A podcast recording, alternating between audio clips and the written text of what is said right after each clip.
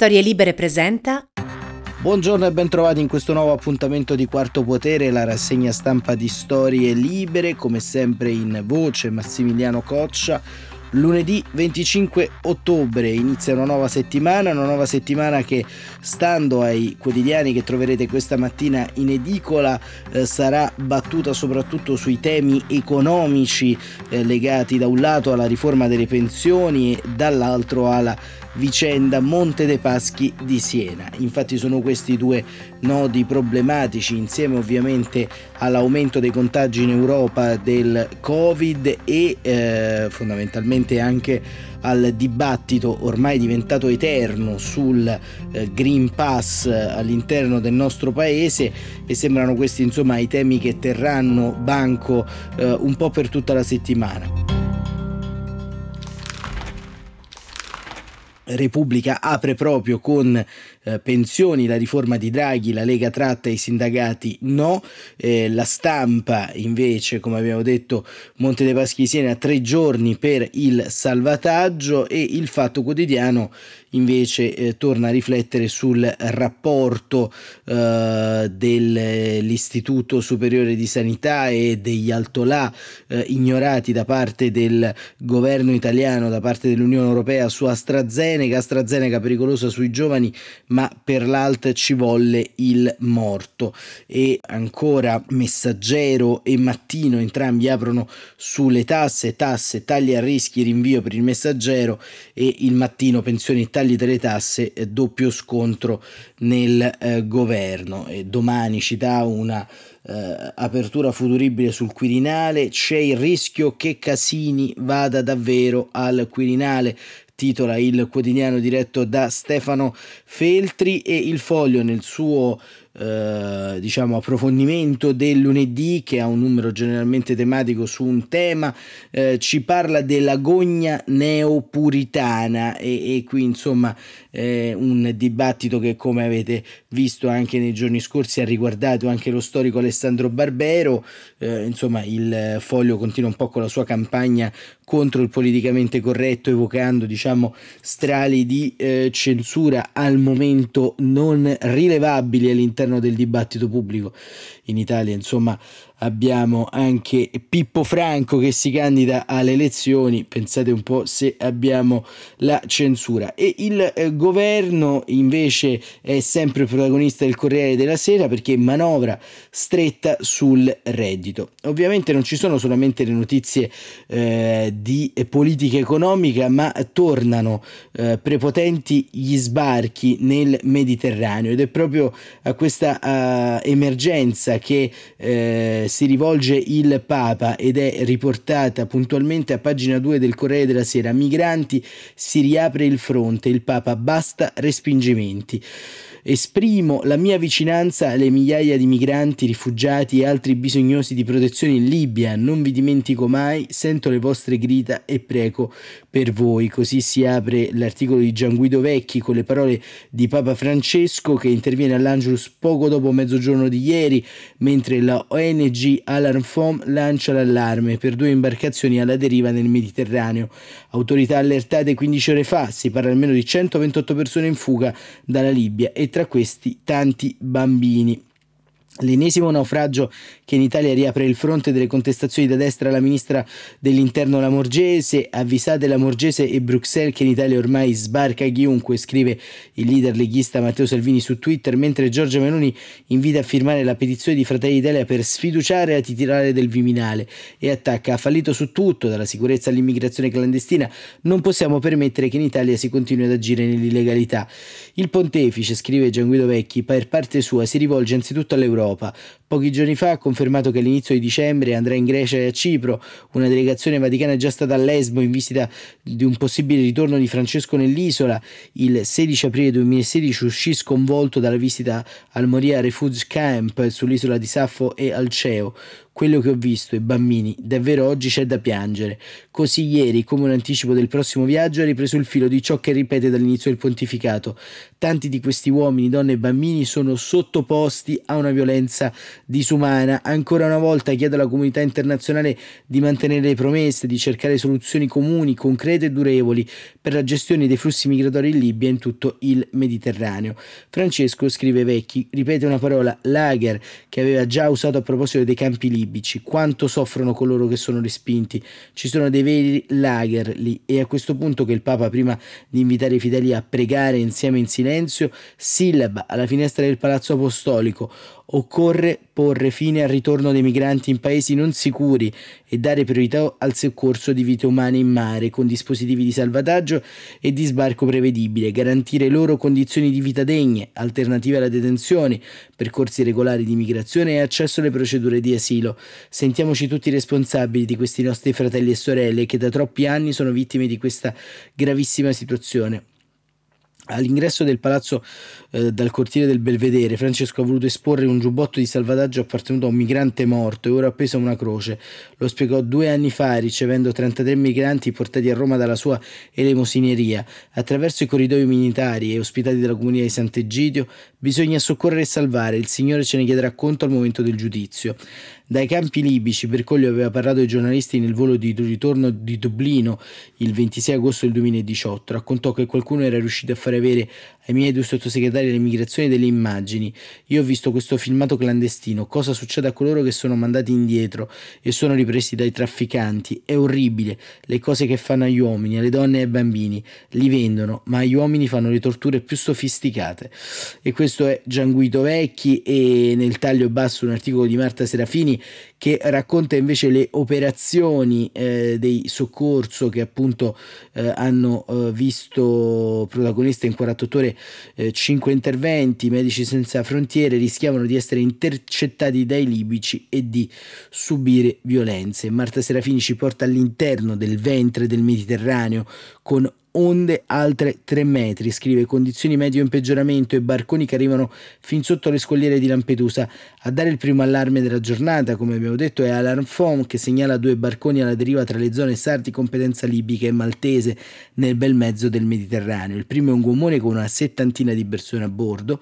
Siamo in contatto con loro, la barca si sta sgonfiando e sta entrando acqua. Temiamo il peggio se le autorità informate 11 ore fa non agiscono immediatamente. Poi i contatti si interrompono. Il mercantile Afnia Malacca, che si è avvicinato alla barca, riferisce di un possibile respingimento nella zona SAR di Malta. La segnalazione ha però consentito alla Geo Barent, la nave di Medici Senza Frontiere, di raggiungere in tempo il gommone. Stava imbarcando acqua, le condizioni meteo sono estremamente dure, con onde di 3 metri e 20 a 25 nodi, ma siamo riusciti a salvare tutte le 71 persone a bordo, dicono da Medici Senza Frontiere, che con questo intervento ha compiuto 5 salvataggi in sole 48 ore. L'ultimo di notte, con 95 persone nella serata di ieri, che stavano, dicono dalla ONG, per essere intercettate dalla Guardia Costiera libica. Sulla nave ora ci sono complessivamente 367 migranti, tra i quali molte donne e bambini, scrive Marta Serafini, in attesa del porto sicuro mentre l'imbarcazione fa rotta verso nord. E sembrano essere stati soccorsi anche i 68 che, sempre secondo Alarfom, sono stati per ore alla deriva dopo essere partiti da Sabrata sulla costa libica nella notte tra sabato e domenica. Sono esausti, ci sono molti bambini, hanno problemi con il motore e ci sono vento forte e mare mosso. Aveva dato l'allerta in giornata alla ONG affermando che un aereo di Frontex aveva monitorato il barcone per 5 ore e che l'ultima posizione rilevata era a 14 miglia a sud. E conclude Marta Serafini eh, dicendo, eh, raccontando appunto che il canale di Sicilia è però solo uno dei due fronti aperti, l'altro è la rotta che dall'Egitto e dalla Turchia porta alle spiagge pugliesi e calabresi. Ehm, negli ultimi giorni il flusso non si è mai interrotto, come dimostrano i sei sbarchi avvenuti tra venerdì e sabato a Roccella Ionica. Ieri è stata invece la volta di una barca a vela con 77 persone a bordo, intercettata al largo di Santa Maria di Leuca. A bordo 12 siriani, tra cui una donna e 65 egiziani, 35 dei quali minori. Stanno tutti bene e hanno raccontato di essere partiti una settimana fa. E, e, appunto diciamo da un lato c'è l'emergenza, ritorna l'emergenza sbarchi e, e dall'altro però siamo continuamente invasi da emergenze umanitarie, eh, emergenza umanitaria che riguarda, eh, ribadiamo, come abbiamo detto anche già eh, nella puntata di venerdì, il, eh, la regione afghana, eh, la regione afghana che continua ad essere teatro e territorio di crisi e eh, ci racconta da Kabul Alberto Cairo della Croce Rossa Internazionale su Repubblica il suo diario da Kabul, rabbia e dolore, i bimbi perduti per ignoranza. Oggi, scrive Alberto Cairo, ho ricevuto la lista mensile dei nuovi pazienti assistiti dal nostro personale di riabilitazione, divisi per patologie. Ancora una volta il numero più alto è quello dei bambini con paralisi cerebrale. Ricordare Anisa è automatico, non aveva vent'anni quando la conobbi. Perse una gamba per un incidente stradale, i suoi avevano, l'avevano maritata a un pover'uomo. Poiché in casa il cibo mancava, faceva la lavandaia in giro. Un giorno, più in difficoltà che mai, ci chiese aiuto, un lavoro fisso. Essendo il personale al completo, potemmo solo assumere la giornata per sostituire le addette alle pulizie assenti nei festivi.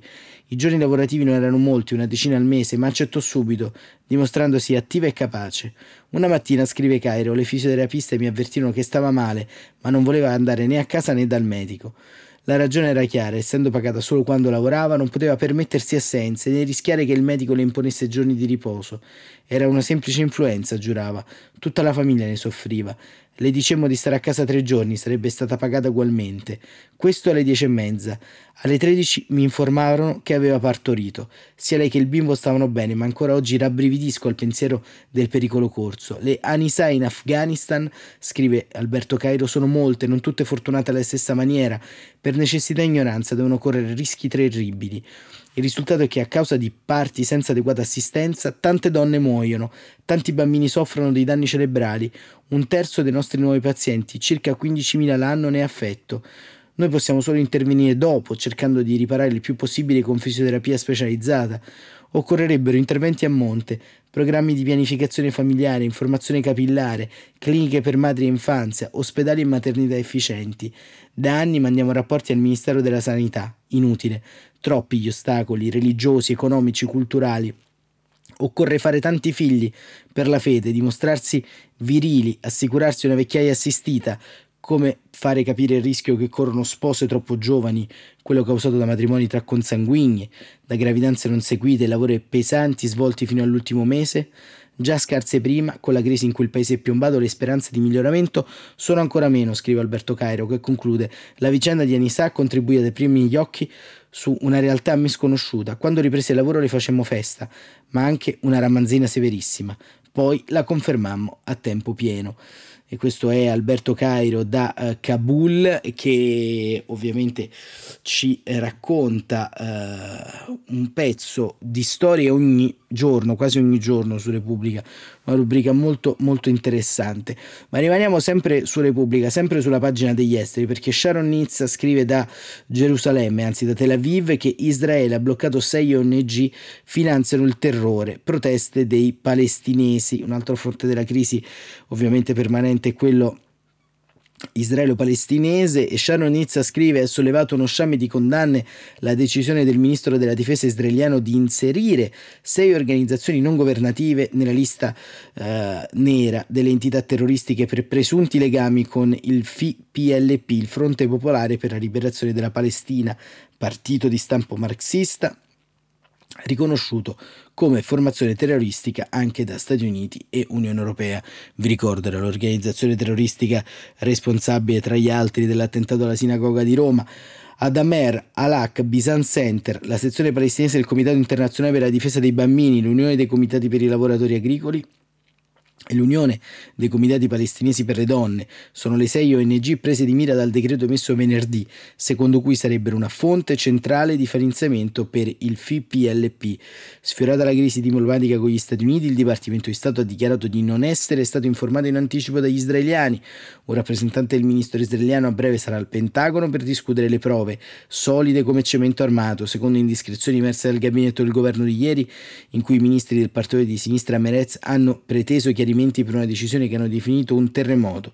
Per Amnesty, Human Rights Watch, le associazioni della sinistra israeliana, è una mossa punitiva contro le voci critiche perché si tratta di ONG attive nel movimento per il boicottaggio dello Stato ebraico nella documentazione delle violenze israeliane alla base dell'inchiesta della Corte Penale Internazionale dell'AIA aperta contro Israele. Una decisione arbitraria e legale per zettirci e farci demordere, dice a Repubblica Svan Jabaren direttore di Alak. Secondo la Corte Suprema israeliana, Jabaren è un esponente del FIPLP, accuse che lui definisce menzogne. L'israeliana Bethlehem conferma che continuerà a collaborare con i palestinesi definendo la decisione un'intimidazione. Secondo NGO Monitor, che traccia l'assegnazione di fondi nell'ampio spettro delle associazioni attive nel conflitto israelo-palestinese, scrive Sharon Nizza, le prove della connessione tra l'ONG e il FLP sono anche al vaglio dei paesi europei, tra cui Belgio e Olanda, che nel frattempo hanno bloccato i fondi all'ufficio europeo eh, per la lotta antifrode, che ha aperto anche un'inchiesta per controllare se i fondi della Commissione europea siano stati deviati per sostegno ad attività terroristiche. Per gli israeliani, le ONG in questione sono coinvolte in operazioni di raccolta e riciclaggio di denaro a favore del Fronte Popolare per la Liberazione Palestinese. E eh, Sharon Nizza conclude eh, con appunto anche un pezzo di scenario politico perché ad agosto Benny Gantz aveva incontrato a Ramallah il presidente Abu Mazen. L'ANP condanna il tentativo di mettere a tacere le violazioni israeliane contro il popolo palestinese. Il premier palestinese Mohammad Sataneh oggi a Bruxelles solleverà la questione, ma dal vice ministro della difesa israeliano Alon Schutzer arrivano messaggi distensivi.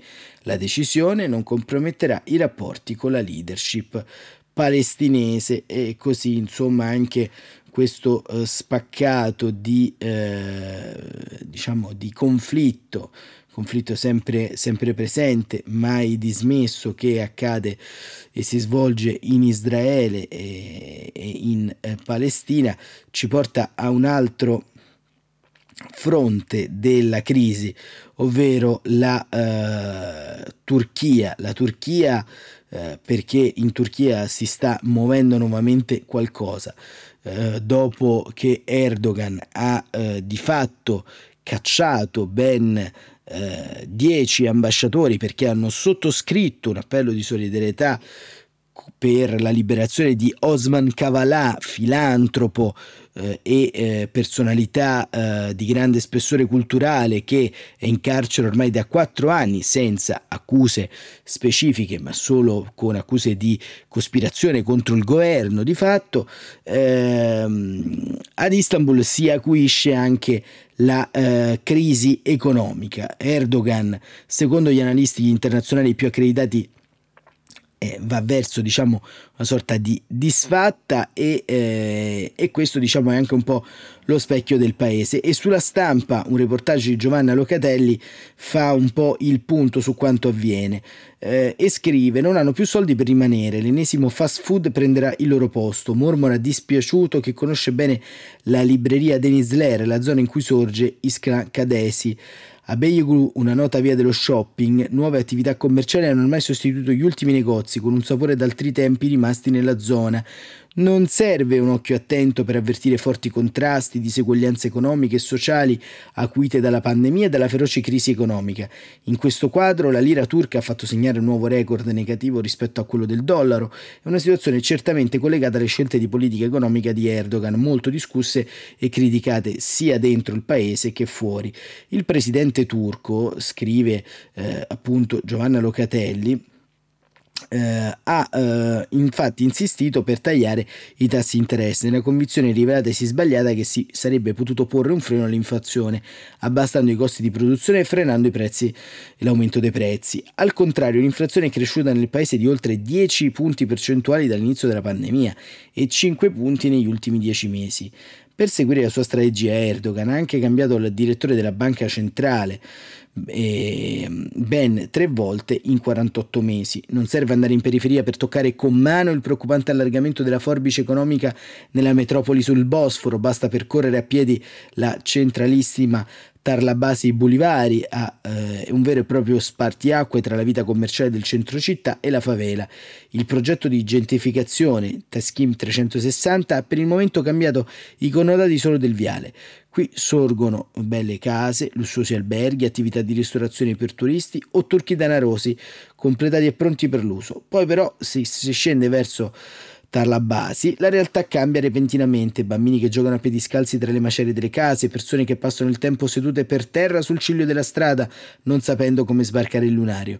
Addirittura c'è chi si inventa nuovi lavori come prendersi cura degli animali, cani e gatti che i siriani hanno portato con sé, ma non riescono a curare un tangibile senso di precarietà in forte contrasto con chi abita in nuovo moderno skyline cittadino. Qui chi prima stava bene ora sta meglio, avvolto da una bolla dorata all'interno della quale vive e lavora. Il divario tra ricchi e poveri è certamente un problema, non ha tante parole da aggiungere l'economista e professore turco Yusuf Varli alla prova dei fatti, però un divario che non vuole essere colmato, ma nascosto che chi dà fastidio agli occhi, specialmente nel centro cittadino, va eh, spostato, allontanato e sradicato.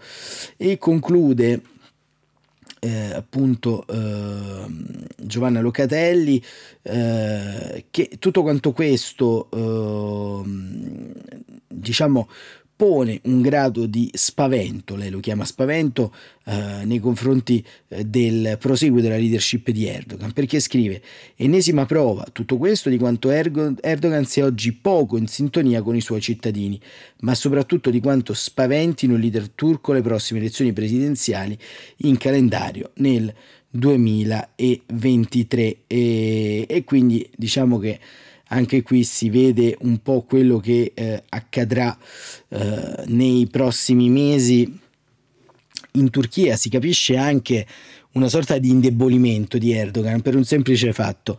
Nell'arco degli scorsi mesi eh, più volte si sono cercate di eh, alzare voci nella comunità internazionale per eh, la, appunto la detenzione eh, dei tanti eh, intellettuali, dissidenti, avvocati, eh, personalità della società civile. spesso le istituzioni europee sono rimaste molto fredde, molto tiepide rispetto a questi appelli, hanno sempre cercato di trattare con la realpolitik, termine abbastanza abusato e veramente poco, diciamo, eh, diciamo poco adatto a descrivere queste diseguaglianze. Eh, le istituzioni europee, dicevamo, sono state assenti. Oggi, nella giornata di oggi, eh, ma anche di ieri, insomma, eh, il eh, presidente del Parlamento europeo David Sassoli ha tuonato contro la Turchia, cosa che non aveva mai fatto. Così anche il commissario europeo agli esteri Borrell, sintomo mm, di eh, quanto sostanzialmente il regime di Erdogan si stia indebolendo. Ora toccherà capire in quanto tempo dismetterà il suo uh, potere così radicato, così strutturato in tutto quanto l'impianto giuridico, amministrativo e politico della Turchia, ma insomma staremo a vedere. E chiudiamo anche con un'ultima notizia che arriva dagli esteri, poi passiamo alla pagina di politica interna, eh, che oggi diciamo è sì importante, ma non interessante come le tante notizie che arrivano dagli esteri, perché? Perché è stato eh, catturato il re colombiano della droga, Otinel, dopo Escobar era il criminale più ricercato e ci sono voluti più di 500 soldati delle forze speciali e 22 elicotteri fra le maglie dell'operazione Osiris in una zona rurale della regione colombiana di Uraba, scrive Pierangelo Sapegno, sempre sulla stampa nella provincia di Antioquia. È finito che eh, anche Dario Antonio Usuca, conosciuto come Otoniel, capo del cartello del Golfo e ultimo erede di Pablo Escobar, secondo il presidente del governo conservatore Ivan Dunque, Ivan Duque, il primo esportatore di cocaina nel mondo, per questo ha convocato subito i giornalisti per annunciare il colpo più duro che il narcotraffico ha subito in questo secolo, spiegando di aver consegnato alla giustizia uno spietato assassino di poliziotti, soldati, leader sociali, accusato pure di abusi sessuali su minori. Otoniel, 50 anni, aveva organizzato con il fratello Juan de Dios un clan formato da ex membri paramilitari che negli anni 2000 aveva condotto una feroce lotta contro i guerriglieri di sinistra. D'altro canto, nei cartelli della droga, le commissioni con la politica sono praticamente all'ordine del giorno. Il caso più famoso è proprio quello di Pablo Escobar, re della cocaina, figlio di un agricoltore e di una maestra di scuola elementare, che cominciò la sua carriera a 13 anni in un movimento culturale giovanile noto come nadaismo, una sorta di dadaismo in versione colombiana, che incoraggiava i giovani a sfidare l'ordine stabilito. Cresciuto tra furti d'auto e piccole truffe, il salto di qualità, come spesso capita, lo fece in carcere. Quando ne uscì si buttò sul business della cocaina E arrivò a possedere flotte di aerei, navi ricche proprietà e immensi terreni. Secondo Forbes divenne il settimo uomo più ricco del mondo. Per gli abitanti Medellin un Robin Hood, fece costruire ospedali e scuole, distribuiva denaro ai poveri e si candidò nella lista del movimento rivoluzionario liberale che prometteva 500 case mimerabili che eh, affollavano le baraccopoli. Quando però la Camera lo privò dell'immunità parlamentare per i suoi trascorsi di narcotrafficante, pensò bene di vendicarsi. Pure il ministro della giustizia Rudico Bonilla fu assassinato dai sicari. Lui emigrò in Nicaragua e poi costretto a scappare pure da lì si rivolse a Cuba. Il suo regno finì nel 93 in uno scontro a fuoco con la polizia a Medellin. E, e, appunto poi Sapegno fa un excursus eh, di eh, diciamo eh, di tutto quanto eh, quello che poi avvenne dopo con Guzman, El Chapo, Griselda Blanco, insomma però la cattura eh, di eh, Dario Antonio Usuga, detto Otoniel, eh, anche questa è una notizia molto importante nell'ottica dei rapporti della geopolitica del Sud America e anche della presenza della DEA, ovvero dei servizi segreti americani, insomma ritorna una zona di controllabilità sociale perché cocaina, narcotraffico in quelle zone non è solamente, come scrive Sapegno, un traffico di droga, ma è sostanzialmente l'architettura del prodotto interno lordo. E quindi vedremo cosa genererà eh, questa diciamo eh, questa ehm, questo arresto, questa dipartita al vertice del eh, narcotraffico. E eh, noi invece apriamo la pagina politica italiana in conclusione di questa rassegna stampa perché c'è eh, appunto un grande movimento, come abbiamo visto nei termini economici del governo, da un lato la riforma delle pensioni, dall'altra la eh, compravendita insomma di, del Monte dei Paschi di Siena e c'è oggi sul, ehm, sul Corriere della Sera un'intervista a Giuseppe Conte. Dobbiamo dire che oggi le pagine dei giornali sono praticamente eh, piene di Movimento 5 Stelle perché oltre all'intervista a Giuseppe Conte che andremo a leggere è uscito anche il libro di Luigi Di Maio edito da PM e i giornali ne danno ampi stralci di anticipazione insomma che andremo a vedere per riservarci qualche minuto di hilarità politica al termine di questa rassegna stampa. Monica Guersoni intervista Giuseppe Conte intanto. Presidente Conte rimpiange di non aver fondato un suo partito?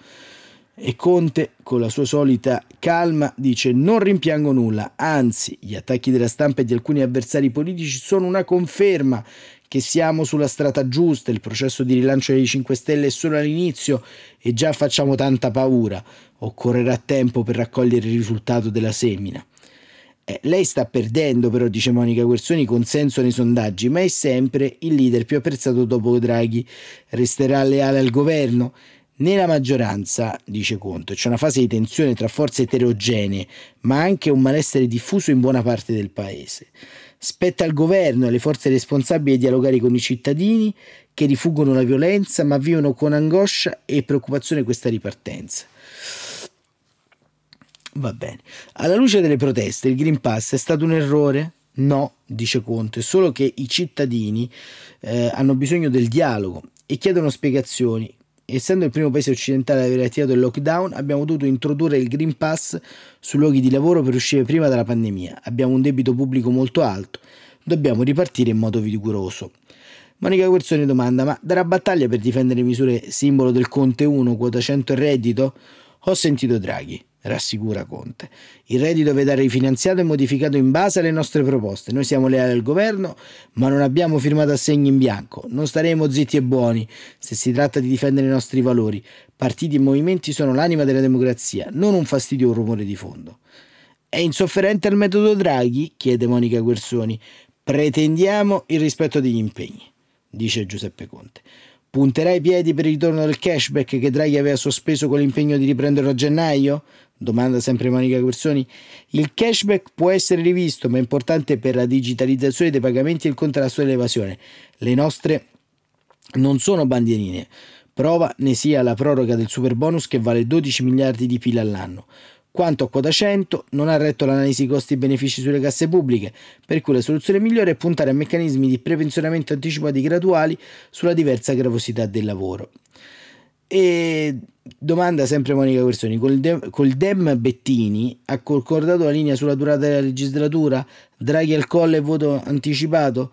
Il toto nomi, dice Conte, rischia di diventare una distrazione per l'azione del governo. Il Movimento 5 Stelle continua a lavorare per contrastare il caro bollette, proteggere famiglie e imprese in difficoltà, garantire un'efficace attuazione del PNRR. A tempo debito daremo il nostro contributo per eleggere una personalità di alto valore morale che garantisca al meglio l'unità nazionale. È un no a Draghi?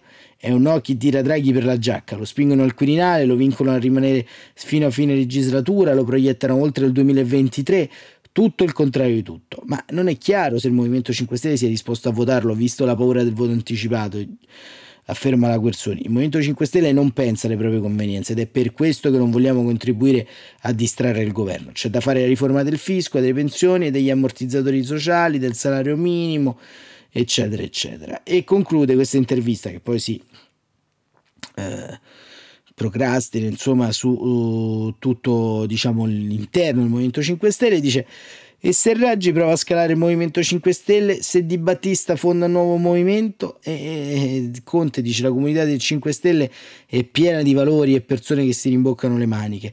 Raggi è nel comitato di garanzia, Di Battista è una persona che stimo e non escludo che in futuro si possa ancora fare della strada insieme.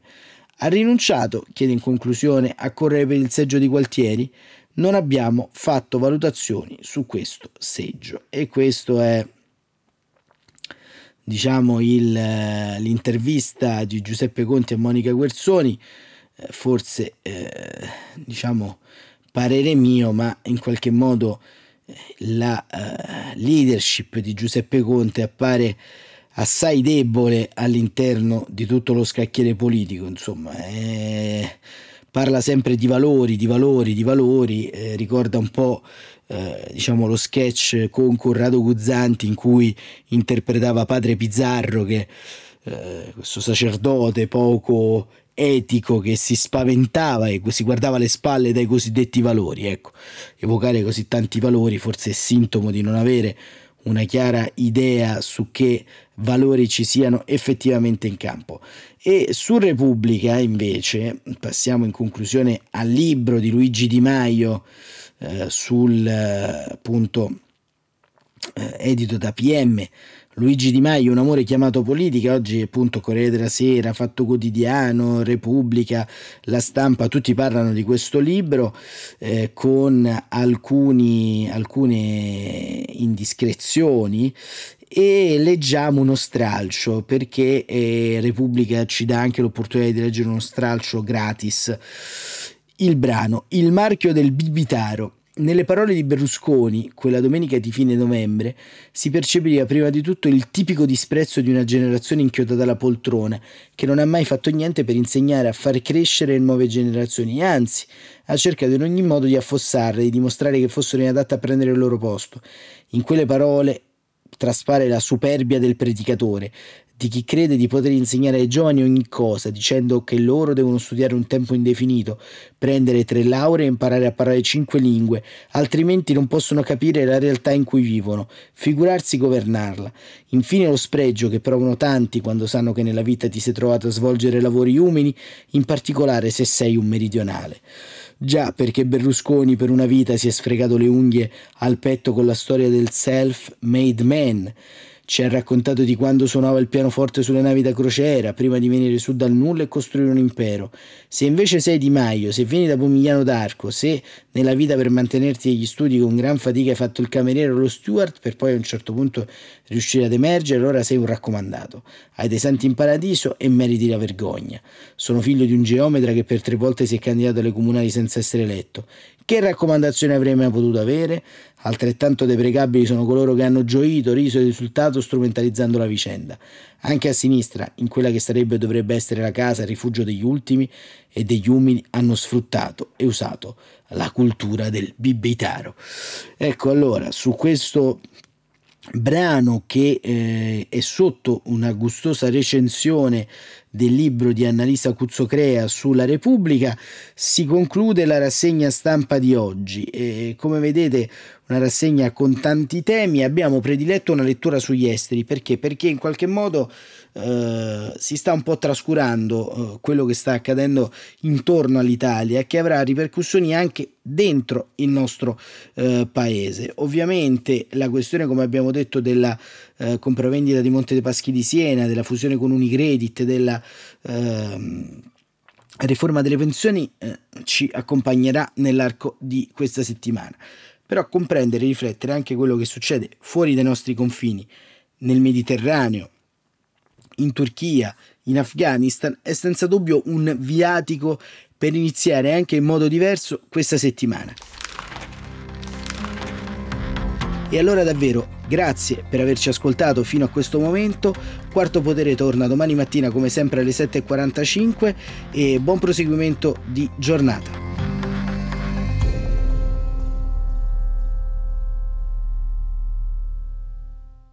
Una produzione storielibere.fm di Gianandrea Cerone e Rossana De Michele.